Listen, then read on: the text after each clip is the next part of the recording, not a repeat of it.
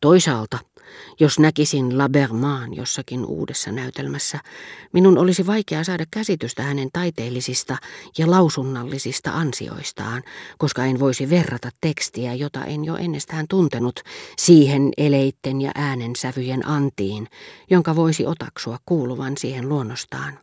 Kun taas klassiset näytelmät, jotka osasin ulkoa, muistuttivat mielestäni laajoja, vartavasten suunniteltuja pintoja, joissa voisin kaikessa rauhassa ihailla löytöjä, joilla Labermaa peittäisi ne kuin freskomaalauksin, hänen alituisesti luovaa innoitustaan. Ikävä kyllä hän oli jättänyt suuret näyttämöt jo vuosia sitten.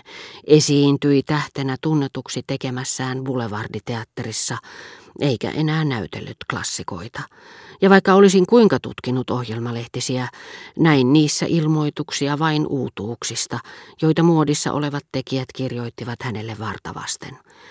Kunnes sitten eräänä aamuna, etsiskellessäni teatteri-ilmoitusten joukosta jouluviikon matinea-ohjelmia, silmiini osui ensimmäistä kertaa näytännön loppuosassa vähäpätöiseltä vaikuttavan avausesityksen jälkeen, jonka otsake ei sanonut minulle mitään, koska en tuntenut juonta, jonka ominaisväri siinä tiivistyi, kaksi näytöstä Fedrasta. Madame Berma pääosassa ja sitä seuraavissa päivännäytännöissä kappaleet Le Demi Monde, Les Caprices de Marianne, joiden nimet siinä missä Fedrankin tunsin niin hyvin, että ne olivat minusta läpikuultavia, sulaa valoa tulvillaan, taiteen hymyn kauttaaltaan kirkastamia. Tuntui siltä, kuin ne olisivat entisestään ylevöittäneet Labermaa itseään, kun luin näiden näytäntöjen lehdissä julkaistujen ohjelmien jälkikirjoituksesta, että hän oli oma-aloitteisesti päättänyt esiintyä uudelleen joissakin vanhoissa osissaan. Toisin sanoen taiteilija tiesi, että tiettyjen osien herättämä mielenkiinto kestää kauemmin kuin uutuuden viehätys tai onnistunut uusintaesitys. Hänestä ne olivat, hänen itsensä tulkitsemina, todellisia museokappaleita, jotka saattaisi olla hyödyllistä tarjota uudelleen sen sukupolven nähtäväksi, joka jo oli ihaillut häntä niissä, tai sitten sille polvelle, joka ei ollut häntä niissä nähnyt. Antaessaan merkitä ohjelmaan sellaisten näytelmäkappaleiden joukkoon, joilla ei ollut muuta tarkoitusta kuin saada ilta mukavasti kulumaan, Fedran, jonka otsikko ei ollut niiden otsikkoja pitempi, eikä edes erilaisilla kirjaimilla painettu, hän tavallaan liitti siihen pienen vihjeen, ikään kuin kutsujen emäntä, joka esittelee teille vieraat pöytään käytäessä ja lausuu tavallisille kuolevaisille kuuluvien nimien joukossa täsmälleen samaan äänensävyyn nimen Anatole France. Hoitava lääkärini, sama joka oli kieltänyt minulta kaikki matkat, varoitti vanhempiani päästämästä minua teatteriin. Sairastuisin kotiin tultuani ehkä pitkäksikin aikaa, joten minulla olisi siitä loppujen lopuksi enemmän kärsimystä kuin iloa. Tämä pelko olisi voinut pidätellä minua, mikäli olisin ammentanut sen kaltaisesta näytännöstä vain mielihyvää, jonka myöhemmät kärsimykset voisivat pelkästä vastavaikutuksesta mitätöidä. Mutta, niin kuin niin hartaasti haluamiltani Balbekin ja Venetsian matkoiltakin, odotin tältä matinealta aivan muuta kuin nautinnollista hetkeä. Totuuksia.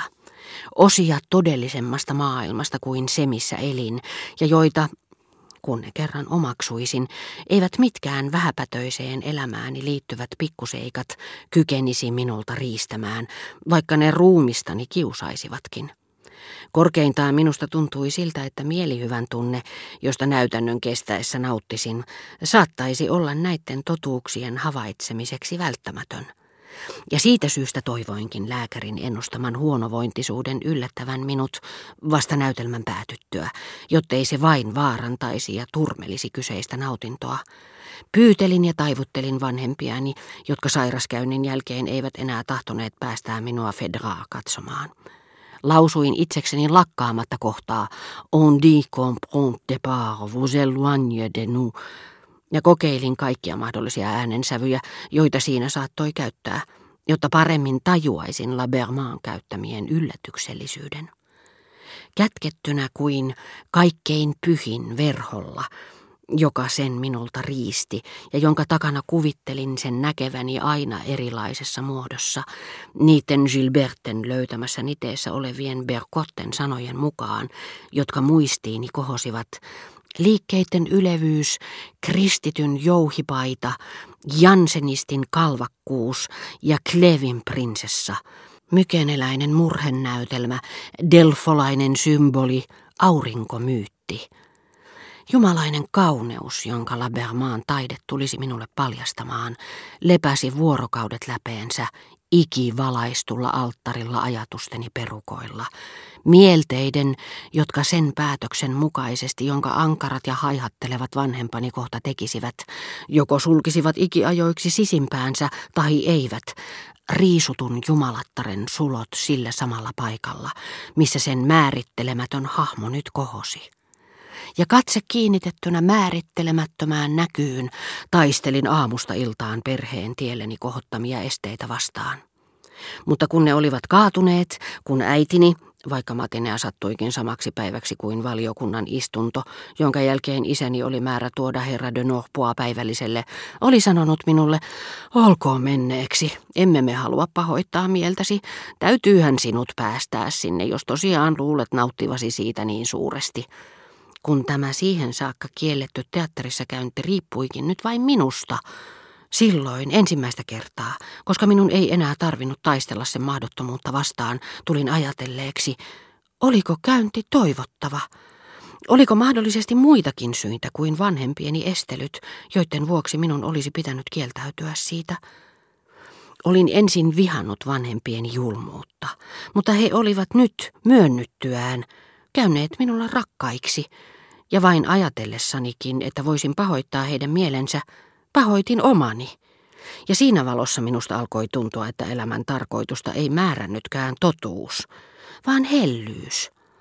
Ja että vain siitä, olivatko vanhempani onnellisia vai eivät, oli mahdollista päätellä, oliko elämää pidettävää hyvänä vai moitittavana.